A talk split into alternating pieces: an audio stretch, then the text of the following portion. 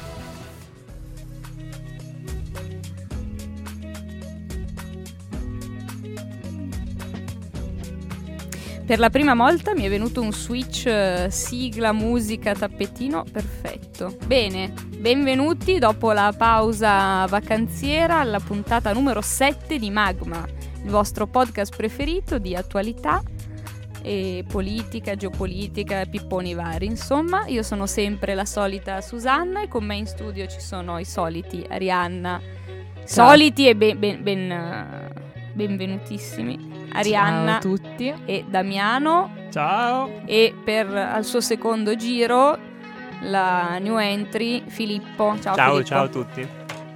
Bene, oggi visto che si approssimano le elezioni europee perché ricordiamo si va a votare il 26 maggio. Pure in coro. mi vedo preparati, si va a votare, quindi è il caso di iniziare a parlarne anche perché effettivamente noi ne parliamo ai nostri quattro ascoltatori e mezzo, però insomma non 25 lettori. Esatto. Vorremmo conoscere il mezzo a questo punto. uno un po', un po' indeciso. Ascolta Uno- una puntata sì e una no. è un bambino. No, eh, però il problema adesso facendo i seri è che non se ne parla. È un po' alto sto tappetino. Non se ne parla come si dovrebbe. Sono tipo le elezioni più. Ieri Arianna, eh, mentre chiacchieravamo, ha usato un aggettivo gravi negli ultimi anni e, e, se ne parla veramente, veramente, veramente poco. Si intuisce che effettivamente tutto quello che mh, mm, può succedere non è tanto solo a livello europeo, ma può cambiare, eh, può cambiare anche la, può ribaltare la situazione in Italia, perché se eh, a, queste, mh, a, queste, elezioni, per esempio, la, la Lega diventa, diventa, forte, poi ha, ha il margine per diventare forte e vincere un'elezione in Italia e a quel punto eleggere un presidente della Repubblica. Secondo me lo scenario peggiore è quello lì. Cioè io ancora più che dell'Europa mi preoccupo del... degli esiti qua nazionali. Sì, no, proprio de- del riflesso che può avere, insomma. Ma nell'immediato, prima di iniziare a parlare di Europa e di Unione Europea, nell'immediato se Salvini dovesse ottenere un ottimo risultato alle europee, eh, di certo si aprirebbe, si prefigurerebbe lo scenario adeguato per un rimpasto di governo, comunque per un, un cambio di equilibri interno al governo, a patto di non volerlo far cadere questo governo a quel punto. Ma um, Damiano voleva aprire la puntata con uh, alcune considerazioni eh, rispetto all'Unione Europea in generale. Eh? sono... Sì, cioè proprio perché non ho visto trattate diffusamente sui media le elezioni europee dal punto di vista europeo. E questo è, è un grave deficit secondo me, perché io mi ero illuso che anche il fenomeno populista, nella misura in cui contribuisse criticamente a politicizzare le questioni europee, quantomeno le metteva sul tavolo in quanto tali. Cioè si parlava male di Europa, ma almeno se ne parlava. E, e purtroppo le riflessioni con cui avete aperto invece pongono, come è sotto gli occhi di tutti, la centralità viceversa della, della prospettiva italiana. Io però invece ecco, vorrei spezzare una lancia a favore de- di una visione continentale. E, anche per quel tanto di romanticismo che mi concederete. E ehm, volevo iniziare con una citazione che ho trovato che mi è sempre piaciuta molto del, dell'ex cancelliere tedesco Helmut Schmidt nel 74, stava per diventare cancelliere, che con la, con la verve e la capacità di sintesi che lo contraddistingueva, disse che l'Europa vive di crisi, quindi vive e di crisi, quindi non dobbiamo farci prendere dal, dal pessimismo, perché in fondo il, il fatto che ci troviamo in una fase di crisi testimonia la, la vivacità del, del, corpo politico con cui abbiamo a che fare. E detto questo, tra l'altro riflettevo sul fatto che le crisi sono state di, di due tipi sostanzialmente. Prendo una citazione di Napolitano, che, una, che ha rappresentato nella, nella, sinistra italiana una svolta al seguito di Amendola, cioè il primo interesse della sinistra comunista nei confronti dell'Europa dopo la condanna e la chiusura. Quindi testimonianza anche di, che di forze politiche che nascono contro l'Europa possono poi convertirsi all'europeismo. Chissà mai che possa accadere per il sovranismo quello che è accaduto per l'eurocomunismo. Chi scusa, Napolitano? Ah, Giorgio Napolitano. Sì, sì, ho capito. sì, certo. No, no, intendevo dire l'uomo che ha bombardato la Libia, intendi dire. Eh. Esatto. Però io sono, poi ti faccio dire la, la citazione, immagino che stavi andando a leggere la citazione di Napolitano, presumo, no? Sì, cioè, eh, prego. Mm, no, però secondo me è difficile proprio ipotizzare, anche solo pensare che il sovranismo possa avere questa, questa valenza, questa svolta. Cioè, rischiamo di sottovalutarlo, di dire questo, secondo me. Mm. Sì, um, più che altro bisogna vedere chi la svolta la farà, chiaramente. Il sovranismo può essere un'occasione per le forze non sovraniste di rivedere ah, sì, sì, certo, in, positivo, in, positivo, la struttura europea perché um, è evidente, lo diceva anche Enrico Letta quando è venuto qua in università in via Conservatorio a, ad aprire praticamente il nella peri- sede di scienze politiche esatto. per chi non è magari di, dell'Università di Milano esatto la sede di scienze politiche eh, sosteneva che appunto che ci sia bisogno effettivamente di una revisione della struttura dell'Unione Europea è evidente e ancora non si è colmato quel gap democratico eh, a cui si cercava di porre rimedio con eh, il quelli che poi sarebbero diventati trattati di Lisbona, ma che comunque dovevano essere la Costituzione europea, non ci si è mai arrivati mh, per, a, a causa dell'opposizione in primis della Francia, però lì si è rotto qualcosa e non è stato portato in fondo un progetto più ampio. La spinta dei sovranismi può essere in questo senso una, una fase positiva per le forze non, non, sovraniste per impegnarsi ancora di più e spingere l'acceleratore in questo momento a, a, a colmare i difetti dell'Unione Europea che sono dovuti proprio, per, a, proprio tendenzialmente a una mancanza di integrazione su determinati fronti. Questa è una mia, almeno è una mia opinione, però è anche vero che i, i motivi di attrito all'interno dell'Unione Europea tendenzialmente sono relegati a quegli ambiti in cui le scelte sono ancora di tipo intergovernativo e non e non comunitario, che sono proprio gli ambiti in cui i sovranismi ancora esistono, ecco, definitivamente. Sì, che in fondo era quello che, che diceva Napolitano, cioè le, che, che le, le, due tipologie di crisi non sono soltanto come quella che tu accennavi puramente negativa e risolutiva in difetto come il fallimento della, della Costituzione, ma ci sono altre crisi innescate da forze che avevano una visione alternativa, indubbiamente euroscettica, i due casi sempre citati sono De Gaulle prima e la Thatcher poi, che in realtà nel, nell'evidenziare delle mancanze effettive del, dell'Unione Europea e in questo senso il fallimento della Costituzione era contro il modello intergovernativo, non già contro il modello sovranazionale, non era sufficientemente sovranazionale. E quindi eh, queste sono invece crisi positive che potrebbero aprire, quindi non per eccedere con l'ottimismo come giustamente ci metteva in guardia eh, Susanna, non sono ottimista di, di formazione, quindi non, non corro questo rischio però, ecco, dovremmo prendere, non potremmo semplicemente limitarci ad ignorare o a condannare il fenomeno sovranista, ma ne dovremo, come dire, inverare forse o superare nel, nell'opposizione che abbiamo un filosofo, mi, mi, prenderà in giro dopo. Ne hai tre in realtà. No, no, ma io sono d'accordissimo, allora anzi, non parlo no, più. no, ma non ti prendo affatto in giro, anzi, diciamo con Gramsci ehm, pessimismo della ragione, ottimismo della volontà, dai. No, comunque faccio solo una piccolissima chiosa di due secondi perché ho detto il napolitano l'uomo che ha bombardato la Libia, non vorrei venire tacciato di vilipendio, capisci? Quindi Spiego semplicemente per i nostri quattro e mezzo ascoltatori che si tratta del 2011, se non ricordo male, governo Berlusconi. Napolitano era presidente della Repubblica e quindi capo delle forze armate ha autorizzato che eh, la Nato utilizzasse le basi che ci sono no, nel nostro paese per la missione del bombardamento libico. Questo intendevo dire semplicemente. E no, anch'io penso che il fenomeno sovranista ci riserverà, diciamo, delle sorprese. Ecco, mettiamola giù così, mettiamola giù così. Beh, non era la prima volta che un, uh, noi ogni, ogni, secolo nell'11 bombardiamo la Libia. Questo sta diventando una regola ciclica. Una ricorrenza, come e, l'Inter e... che perde lo scudetto. Quella è molto più frequente. Qui potremmo litigare, perché sono un interista sfegatato. E, um, tornando a, a Bomba, e, ehm, se, per aggiungere così altre considerazioni generali, poi entriamo nel, nel merito, nel, nello specifico di alcuni dettagli, mi direi qualcosa sul, um, su una delle analisi che ho trovato, sempre per rimanere tra i filosofi.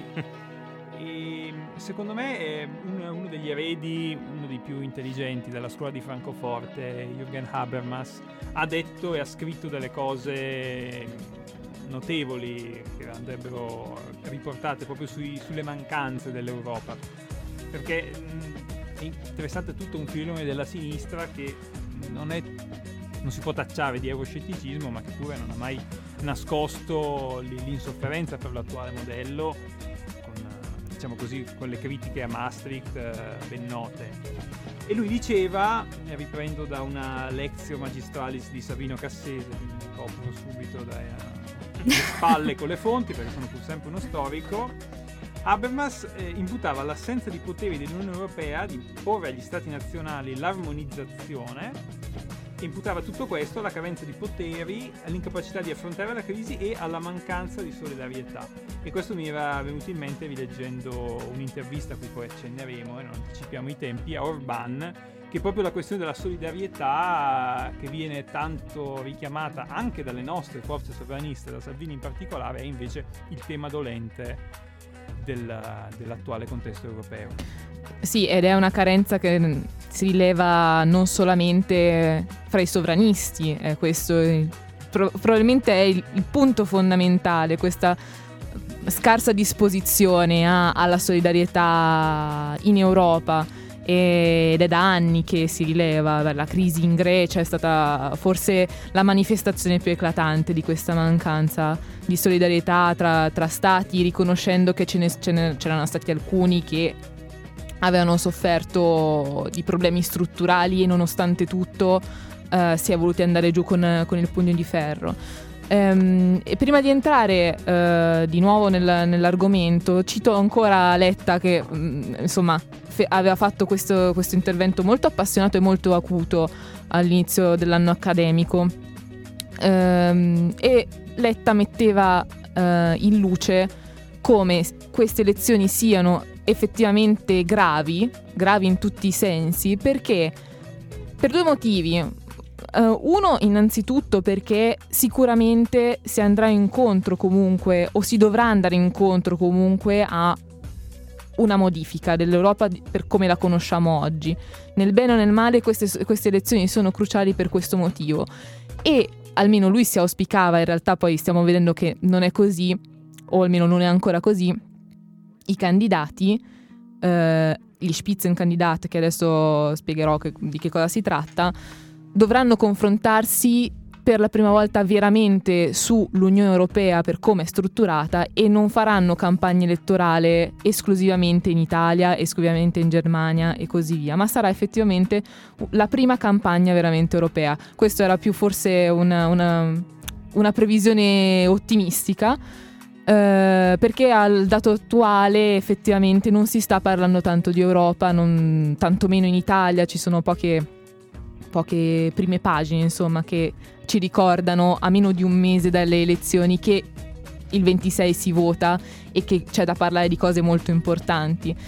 Um, però appunto il meccanismo, uno dei meccanismi scelti uh, per colmare il gap democratico uh, nell'Unione Europea uh, è quello degli Spitzenkandidat che ha fatto il suo esordio proprio alle ultime elezioni europee, ovvero um, la prassi, perché non è, non è formulato all'interno dei trattati, di ciascun gruppo eh, europarlamentare di indicare una figura come suggerimento per il Consiglio, per il consiglio ehm, de, dei capi di Stato, eh, anzi per il capo di, di, di governo, ehm, indicazione sul nome eh, del presidente della Commissione europea.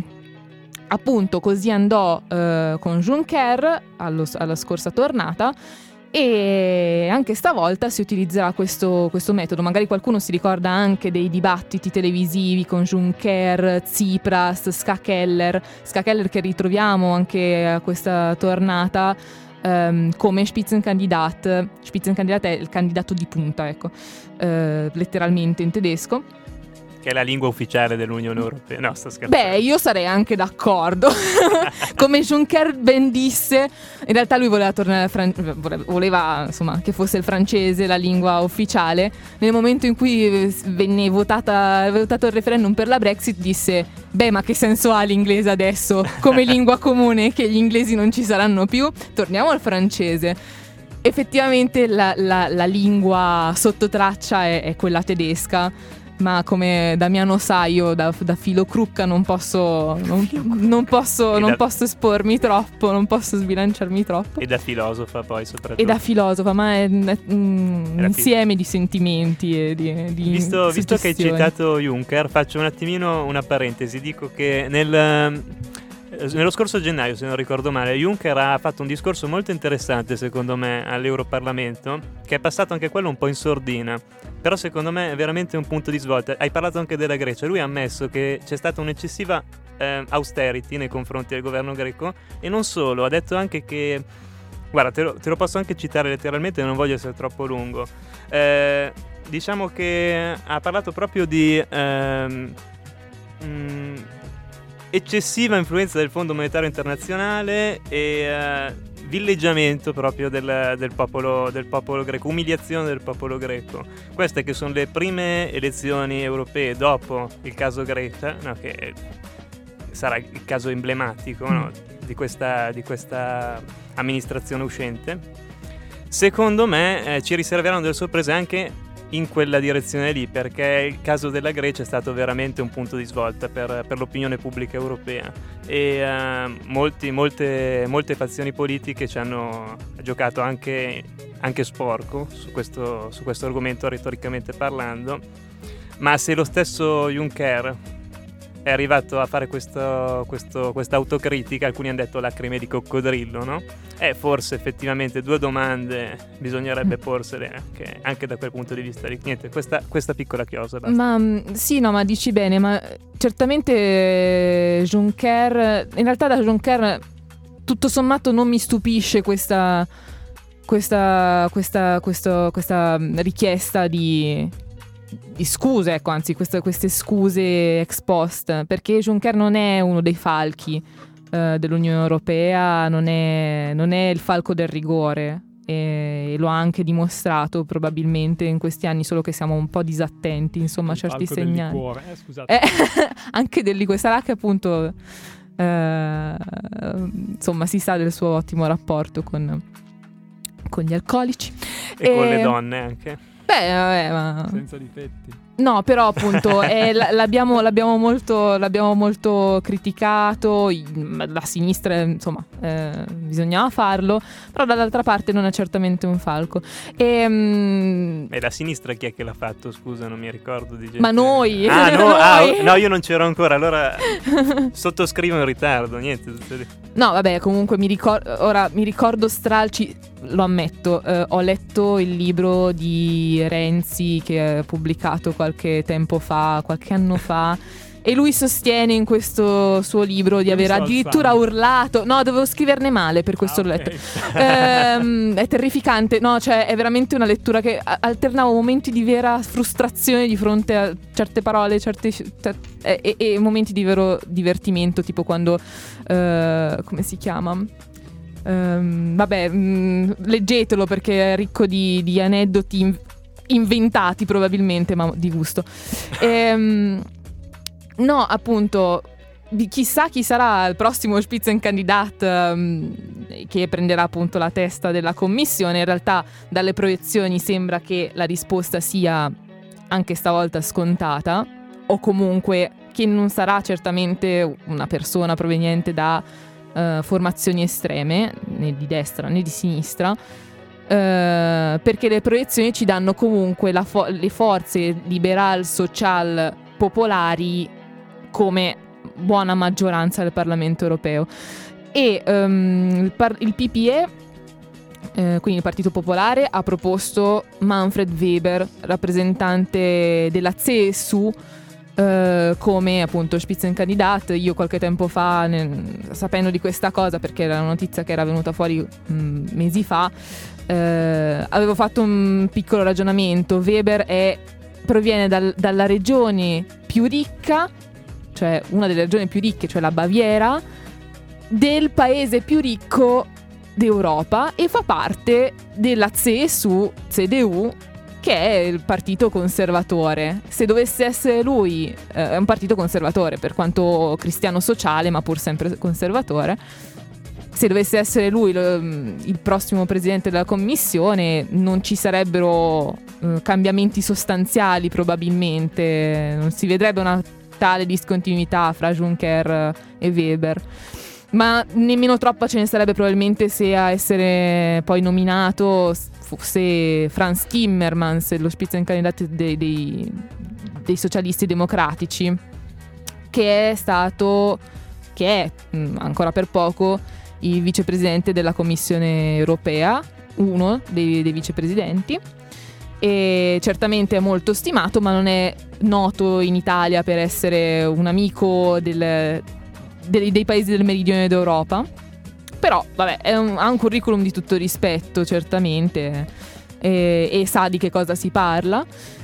Uh, L'Alde, i liberali non hanno ancora presentato un, un nome per, per, adesso, si parla forse di Guy Verhofstadt, ma forse, forse no, addirittura Emma Bonino. Non si sa ancora chi presenterà la nuova alleanza neoformata eh, dei, dei, sovranisti, con eh, bella mostra c'è Matteo Salvini, ma c'è la Marine Le Pen. Uh, ci, sono, ci, sono, cioè, ci, sono, i veri finlandesi, c'è il popolo danese, insomma una serie di bella gente. E finalmente poi ci sono i verdi, come dicevo, che schierano Ska Keller e una, un uomo, secondo l'usanza tedesca di presentare due, due, candidati per i verdi, che è Bas Aykut, che non so come si pronunci. Um, questi sono i nomi dei, degli schieramenti principali. Che cosa ne dite? Vi piacciono? Eh, no, se posso così proporre una questione sulla, sulla, frammentazione dell'orizzonte sovranista, non solo per la posizione ambigua di Orban a cui accennavo prima, ma anche perché il fronte a cui fa riferimento Salvini non coincide, lo diciamo dalla prospettiva nostra italiana, con quello cui fa riferimento la Meloni, c'è una, una frattura interna tra i conservatori riformisti della Meloni e il, il, il raggruppamento sovranista che nel, nel, giudizio dei polacchi di Kaczynski, lo ricordiamo, era stato sollevato la, una delle volte scorse, è legato ai, ai rapporti di vicinanza della Russia che viceversa la, la Polonia, anche nelle formazioni conservatrici, non può tollerare. Ma a loro va bene così ai sovranisti, essere tutti divisi, se, divisi fra di loro, di, cioè, uniti nella divisione. ah, almeno qualcosa in comune con la sinistra, allora ce l'hanno, che... vero Susanna? Sì, beh, la sinistra si è frazionata peggio dell'atomo, veramente. Stavolta c'è. Do- dov'è che l'avevo vista? Ah sì, no, stamat- vi racconto un aneddoto veloce. Comunque stamattina mia, mamma, mia, madre è nottambula, ciao mamma, e stanotte si è vista un film su Giuseppe Di Vittorio con Favino. Giuseppe Di Vittorio era quello mh, insieme a Matteotti, erano in Parlamento in quegli anni lì, è stato tra i primi sindacalisti, insomma.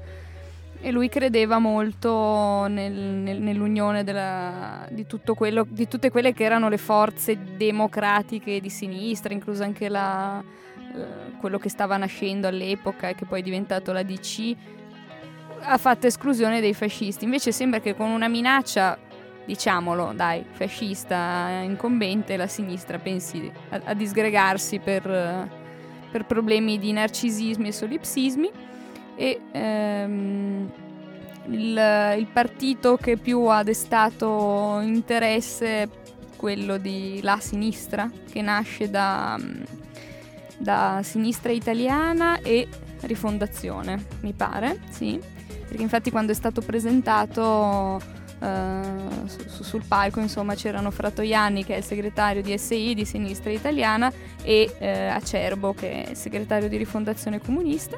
I duri e puri insomma questi. eh, eh, sì. che faranno poi riferimento al, um, al, gruppo del Parlamento Sinistra Unitaria Europea conosciuto col, col, um, con l'acronimo di GUE.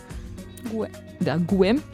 E um, come si, di, come si può dire, il problema è che ci sono alcuni partiti che proprio non parteciperanno alle... Il problema è un fatto, non è un problema. Alcuni partiti non parteciperanno neanche a, alle, alle, elezioni e la defezione che più insomma, è considerata importante è quella di De Magistris che è stato per molto tempo considerato il più probabile federatore di una lista di sinistra unitaria ed era anche stato oggetto di attenzione da parte di DM.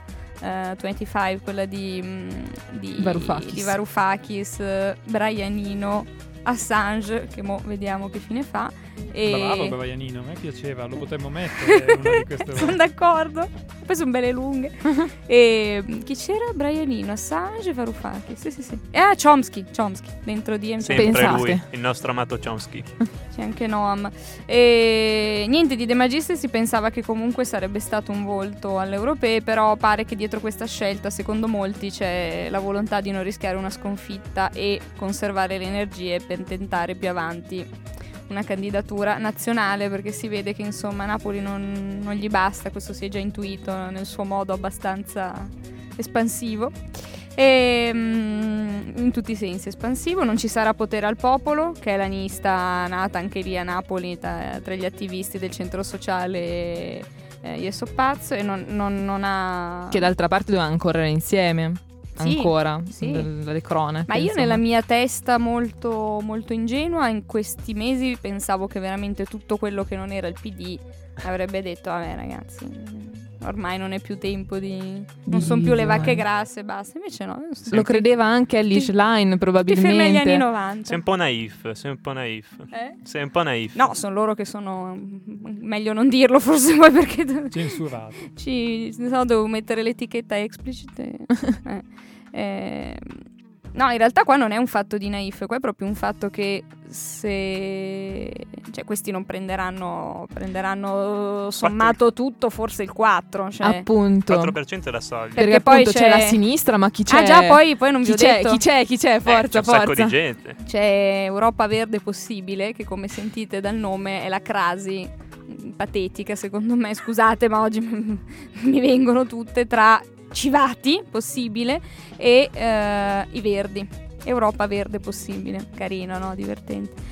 E, mh, Possibile un'Europa verde? E poi eh, c'è un punto di domanda. eh. Tra l'altro se dopo questa puntata non avete il giramento di, di stomaco, la prossima settimana probabilmente avremo in studio tre candidati, uno di La Sinistra, uno di Europa Verde Possibile e uno del PD, quindi sarà anche divertente. O la prossima, una delle prossime comunque. Io Stiamo lavorando per morire. voi. Da questo, da questo mio modo disfattista magari potrete pensare che io sia di destra, ma anzi io sono talmente di sinistra che non sopporto più tutta questa gente, come tutti quanti. Mm, Penso anche di, di trovare il vostro, il vostro appoggio in, in questo. E, mm, e non parteciperà neanche articolo 1, diciamo chi non partecipa, non parteciperà all'articolo 1 che è il partito, lo ricordiamo, fondato da, dai cosiddetti scissionisti del PD, quindi Bersani, D'Alema, Speranza, bla bla, che si era alleato con Sinistra Italiana per formare, difficile sta dicendo, per formare liberi uguali Assieme a possibile anche. alle ultime elezioni politiche per poi separarsi di nuovo. Adesso liberi uguali chi c'è?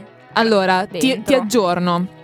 Perché in realtà articolo 1 non si presenta a sé stante, ma alcuni candidati No, no, sono per ah, dire. ecco. Sì, sì, sì. Ok, ok. Sono in trattati i dirigenti di articolo 1, sono in trattative con il nuovo segretario del PD che è Zingaretti per presentare alcuni candidati nelle liste del PD e in cambio non fargli con- concorrenza con un'altra lista che poteva crearsi, perché no?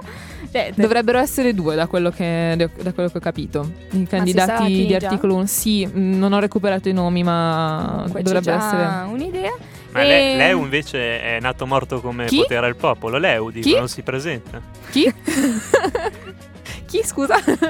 no, non si presenta Eh. perché chi doveva rimanere eh, fuori dal PD o comunque dal, dal dialogo con Zingaretti ha scelto di rimanere con la sinistra e quindi con sinistra italiana. Quelli che eh, hanno deciso invece di riaprire al PD sono quelli che di fatto sono rimasti in articolo 1, ma anche se in realtà la situazione è abbastanza confusa anche tuttora. Sì, in poi in punto, prima dicevamo di Europa Verde, che è, la, che è formata dalla, dalla Federazione dei Verdi, che grazie alla sua affiliazione al Partito Verde Europeo può presentare una lista senza bisogno di raccogliere firme. Ed ha possibile appunto il partito di, di Civati, ora guidato da, da Beatrice Brignone, Quindi verde non è più leghista, ma verde is the new red, giusto? che ha sottolineato la Brignone di non considerare la sua lista a sinistra del PD. Ah. Ha detto. Ma in che senso? Non lo so. non ci capisco più niente. Difficile non essere a sinistra Non, del non PD. la considera a sinistra del PD, e quindi si considera a destra del PD. E quindi si considera come il PD, allora cosa ci Allora fa stai la PD. lista? Che Vabbè. gente, madonna.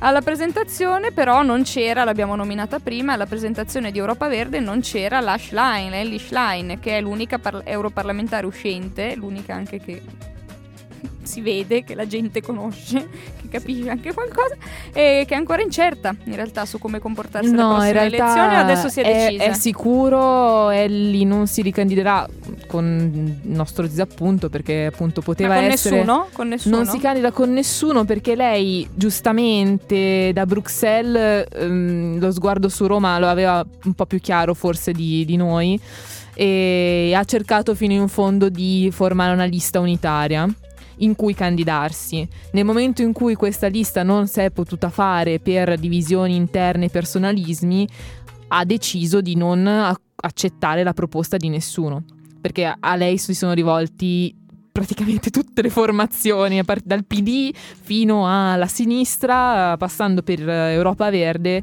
tutti si sono rivolti alla Schlein perché si candidasse e lei ha detto di no a tutti. Come darle torto. E il motto dell'Europa è unità nella diversità.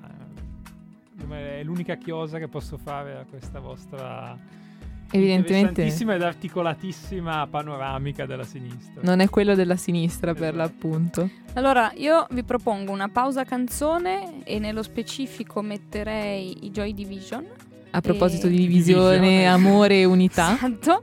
E, pri- e, prima abbiamo messo, l'avete sentita, Düsseldorf dei Telemann o il contrario? No, Düsseldorf è il titolo. Eh, non lo so perché non li conosco. Oggi, oggi, la musica non l'ho proprio scelta, quindi adesso no, i Joy Division lo so che, che, è il nome del gruppo, questi li conosco. Abbiamo dimenticato una persona, abbiamo dimenticato Marco Rizzo a sinistra. Marco Rizzo a sinistra, un rosso blu. ma che è un rosso blu? Va, va così a sinistra che più. quasi sbuca a destra, ma c'è anche lui. durante la canzone. L'unico col simbolo della farce e martello. Mm. E dopo questa mettiamo i Joy Division che è meglio. Opla,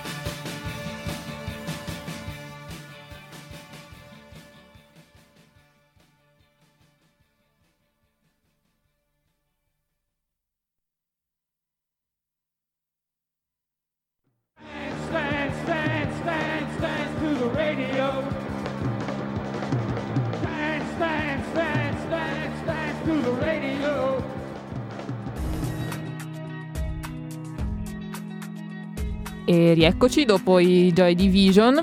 Bentornati. A proposito di amore, unione e divisione.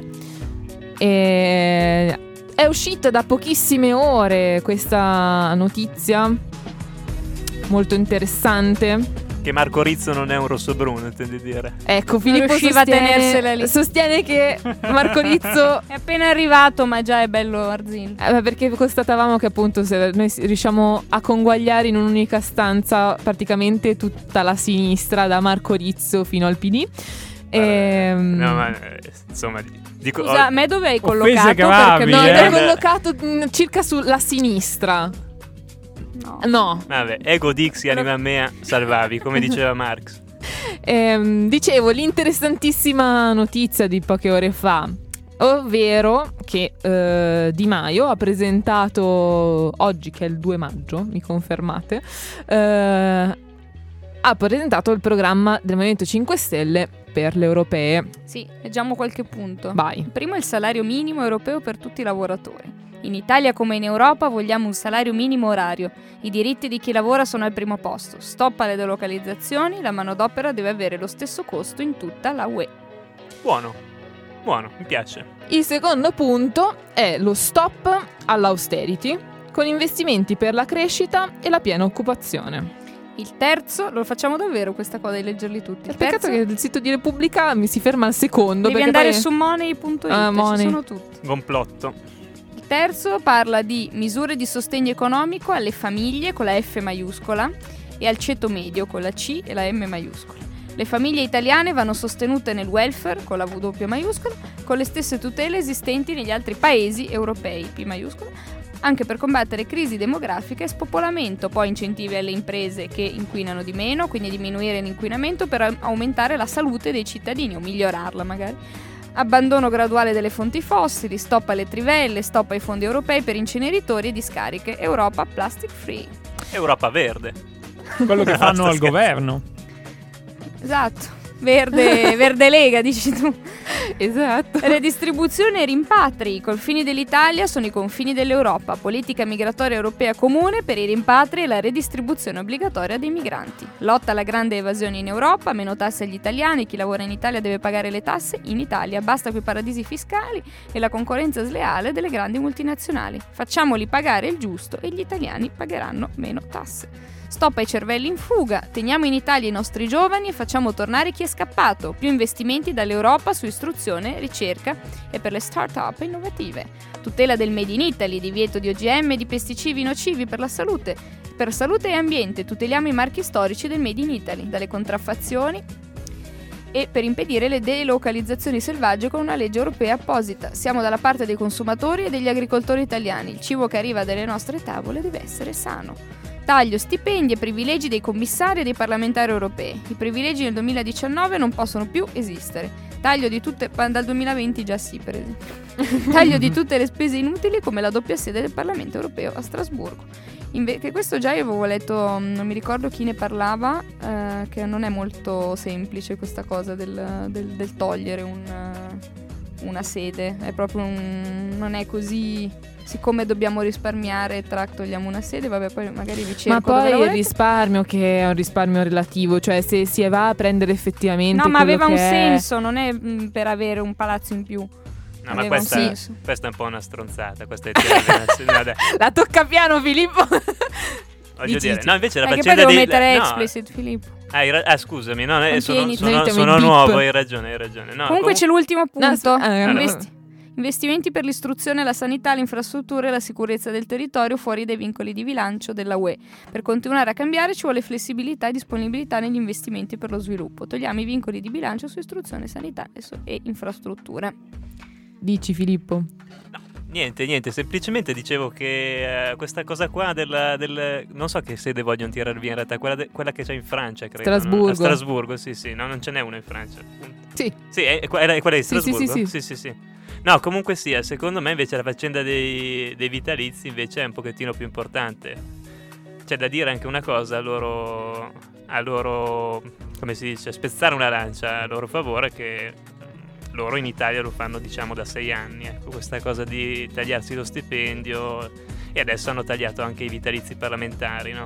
Al di là della retorica dei privilegiati che secondo me lascia un po' il tempo che trova, insomma, questa faccenda dopo tanti anni di austerità, come dicevo prima, colpisce ecco, nell'opinione pubblica. Sì, se però l'opinione pubblica avesse presente effettivamente le cifre, probabilmente si capirebbe che appunto è una butad è una butad che lascia il tempo che Ma trova. non ci credono manco loro. Ma... Perché eh, se si va a vedere effettivamente quello che è il bilancio, il bilancio per la struttura dell'Unione Europea, ci si rende conto che è veramente distribuita sui 28, tra poco 27 paesi, è, sono cifre ridicole. E la maggior parte dei, dei fondi che vengono eh, dati in Europa poi tornano indietro attraverso i progetti. No, poi è interessante questa, questa, questa cosa della tutela del Made in Italy in una unione economica e commerciale, così come del, del, del evitare che i, cer- i cervelli vadano all'estero. Giusto cercare di, di, di, rendere più appetibile l'Italia come luogo di studio e di lavoro. Sbagliato è dire che gli italiani devono per forza rimanere in Italia. E avviandoci alla conclusione, vi segnalo quindi come pillola, ma è un, è un invito caloroso a leggere, una corposa e altrettanto aberrante intervista esclusiva di, un, di ieri della, sulla stampa a Viktor Orban, sempre a proposito di, di, intenzioni programmatiche. Alcuni temi in particolare mi hanno, mi hanno colpito. E innanzitutto il, la questione del, dei migranti, perché se è vero che da una parte Orbán afferma che Salvini è l'uomo più importante d'Europa e quindi su quest, sulla, sull'opposizione alla, alla, politica della sostituzione dice di seguire la stessa marcia, però altrettanto esplicito nell'affermare, nel, nell'opporsi alla redistribuzione e dice chiaramente che gli italiani vorrebbero sbarazzarsi degli immigrati e dividerli tra gli altri paesi e questa invece non è assolutamente la nostra scelta e io non potevo non rilevare, l'intervistatore non l'ha fatto, un'opposizione con quanto è stato appena detto, non è questa la sinergia che dovrebbe esserci con Salvini. L'ultima cosa, teorizza esplicitamente e mi ha altrettanto lasciato incuriosito e andrò a fare delle ricerche approfondite, la democrazia illiberale, che è un termine forte, e la democrazia fondata sul cristianesimo, e avevo le mie perplessità, chiamata illiberale, non significa necessariamente antiliberale, è un'istituzione importante perché oggi i veri nemici della libertà sono i democratici liberali e proprio perché è un sostenitore della libertà, dice Orban, deve essere illiberale. E vabbè, il modello di Trump e dell'America First, però siccome si difendono gli interessi nazionali si può dialogare tranquillamente con la Cina di Xi e, e con la Turchia che si vuole addirittura far entrare nella unione doganale che nella concezione di Orban dovrà riformare in senso confederale, non più eh, federale o prefederale, l'Unione Europea. Questo in soldoni la sua visione. Questo entra nel capitolo che ormai stiamo rimpolpando di puntata in puntata degli amici, delle cattive compagnie che frequenta Matteo Salvini. Sì, tra l'altro a proposito di cattive compagnie, Bannon ci ha definiti come il paese modello perché abbiamo non uno ma due populismi, di sinistra, dice lui 5 Stelle, e eh, di destra appunto con uh, Matteo Salvini. E come direbbe Luke Skywalker, è, è riuscito a sbagliare tut- tutte le parole che ha pronunciato. Vero, proprio non ne ha azzeccata una, allucinante. Beh, è uno che ha detto, ha definito Auschwitz una macchina... Uh, un, un'opera artistica, un'opera d'arte di precisione eh, per l'eccidio di massa, lo diceva con gli occhietti che brillavano. Bene, eh. capiamo chi ci mettiamo in casa. Queste sono le persone che ci metteremo in casa il 26 di maggio. Quindi, bene, facendo un riassunto, abbiamo una sinistra spacchettata in almeno quattro formazioni di cui tre non entreranno perché si sono, hanno deciso di mm, andare separate proprio nel momento. Situazione tragica. Una situazione sparigliamoci tragica. Tu di qua, io di là, così non ci trovano. Ecco, no? perché questa è proprio la tattica. Una appunto. cosa tipo scendete e moltiplicatevi proprio. Eh, Eh, No, no, proprio sparite, dici io vado di qua, tu vai Dal di là, così se c'è un inseguitore unico non è, ma non si troveranno proprio neanche più, effettivamente. Sì, ma così il nemico capitalista verrà cerchiato da migliaia di microscopici partiti comunisti Minions, sempre più sì. piccoli, no? Che com- comincerà a picchiarsi da solo come quando cerchi di prendere le zanzare. Stronzissimo me invece che cattivissimo Però me. volevo parlare appunto dell'atomizzazione anche del, del fronte a destra e specialmente nel fronte più a destra perché ho scoperto proprio oggi, mm, curiosando su internet, che Casa Pound e Forza Nuova hanno presentato la propria lista, quindi andranno per- per- assieme anche al popolo e alla famiglia di, la- l'immenso Adinolfi. Eh, Che- talmente- è è, del l'uomo più massivo che, fa- che- è l'uomo più massivo del mondo ed è lui che ha una propria ehm, energia, insomma, eh, gravità, insomma, esercita la gravità su tutti gli altri. Attenzione, non è grasso, è pieno di sé, c'è una leggera differenza. eh. Ma, No. qua- ma- ma Adinolfi. quanti Adinolfi contiene Adinolfi? Qua- Va bene, Ah, co- ok. Ehm, dunque ci saranno Casa Pound, Forza Nuova, il popolo della famiglia e quello che mi ha fatto sorridere è che Casa Pound afferirà all'alleanza europea dei movimenti nazionali in piena coerenza con quello che è il, il suo retaggio politico, ma Forza Nuova non farà parte dello stesso schieramento, farà parte dell'alleanza per la pace e la libertà. E per chiudere con una vena romantica, visto che siamo sul tema, una citazione che mi è piaciuta molto del professor Graglia. L'Unione Europea coincide ormai con la nozione di Europa. Giusto per triggerare Com- tutti quelli che abbiamo citato Comunque a finora. proposito di trigger sui buoni sentimenti, come hai detto che era l'Alleanza per la pace e la libertà? Sì, Beh, l'esercito che Bannon adesso sta formando in un convento del 1200 nei pressi di Frosinone eh, si, chiama- si chiameranno gli angeli del cambiamento. Eh, Papa Francesco praticamente. Cioè, Esatto. praticamente Guarda, è come shakerare assieme Casaleggio con Papa Francesco. Cito, cito anch'io uno allora, cito- mi sembra Nietzsche che diceva che eh, l'Europa ha due problemi. eh, il cristianesimo e l'alcolismo. Ecco, io sono d'accordo al 50%. Ecco. Ah, intendi Juncker è il problema. Esatto. E, No. e la sua passione per il gin. ah, ma il gin è Juncker, eh, davvero. Bene, su queste note alcoliche vi salutiamo e vi diamo appuntamento a settimana prossima in cui speriamo di avere questi tre candidati del PD, della sinistra e di Europa Verde possibile. La sinistra, lettera maiuscola, tutto lettera La, maiuscola. sini- La- la sinistra, sinistra. L maiuscola, S maiuscola. Speriamo di avere magari anche Il professore che citavo. Graglia, il professor Graglia. E bene, ci sentiamo settimana prossima. Seguiteci su Instagram, più che altro seguite Vulcano Statale. Noi siamo il podcast di Vulcano Statale. Vulcano Statale è il giornale della statale, anche se nessuno di noi quattro ci scrive più. Chi più, chi non ci ha mai Vabbè, ma scritto. così eh, proprio ci sputtani. Eh, ce lo siamo già fatti abbastanza Sono in da vena- soli. Sono- io con voi mi sento di poter dire tutto, non so se si vede.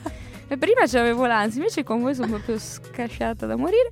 Quindi comunque seguite Vulcano Statale e seguiteci su Anchor, su Spreaker, su, su Spreaker non ci siamo, scusate, continuo a dire questa fake news. Seguiteci su Anchor e seguiteci su Spotify e sul sito di Radio Statale, seguite Radio Statale che ha tanti bellissimi programmi. Io faccio, faccio, un po' di product placement, ogni mercoledì faccio un programma di lettura espressiva, leggiamo copioni e radiodrammi, non facciamo un dramma, quindi seguite anche quello e eh, basta, ci sentiamo giovedì prossimo. Ciao Buona serata. Ciao. Ciao. Ciao, buona Europa.